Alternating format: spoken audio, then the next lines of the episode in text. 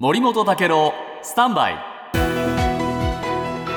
長官読み比べです。今日読売新聞ですが、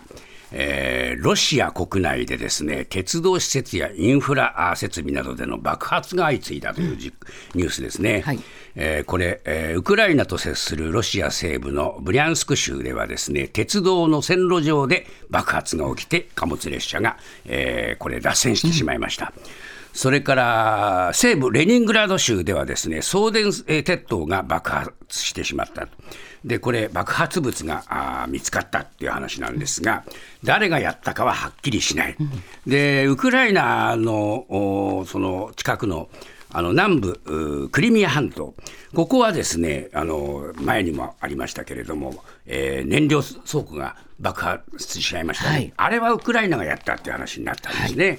でそういうこともあってか、毎日新聞は、えーロシアのプーチン政権が、あこれ、えー対ドイツ戦勝記念日の5月9日のですね、えーこれ、行事、これをね、縮小すると、式典縮小の話がやっぱりね、ドローン攻撃をね、えー警戒している、こういう話になっています。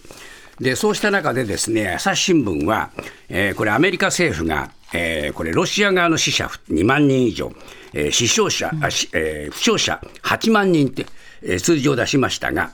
これについてですね、えータス通信は、こんなアメリカの推計はでたらめだと否定しました。で一方でですね、えーワグネルの創始者、プリゴジン氏はですね、もし、えーこのおワグネルが死ぬ運命にあるとすれば、それは、えーロシアのですね、えークズ官僚のせいだすごい表現ですね。弾薬が足りないぞと言ってるんですが、今度はロイター通信によると、ショイグ国防相、え弾薬を十分ですね、えー供給するということを言っているそうです。火消しに走っているという話ですかね。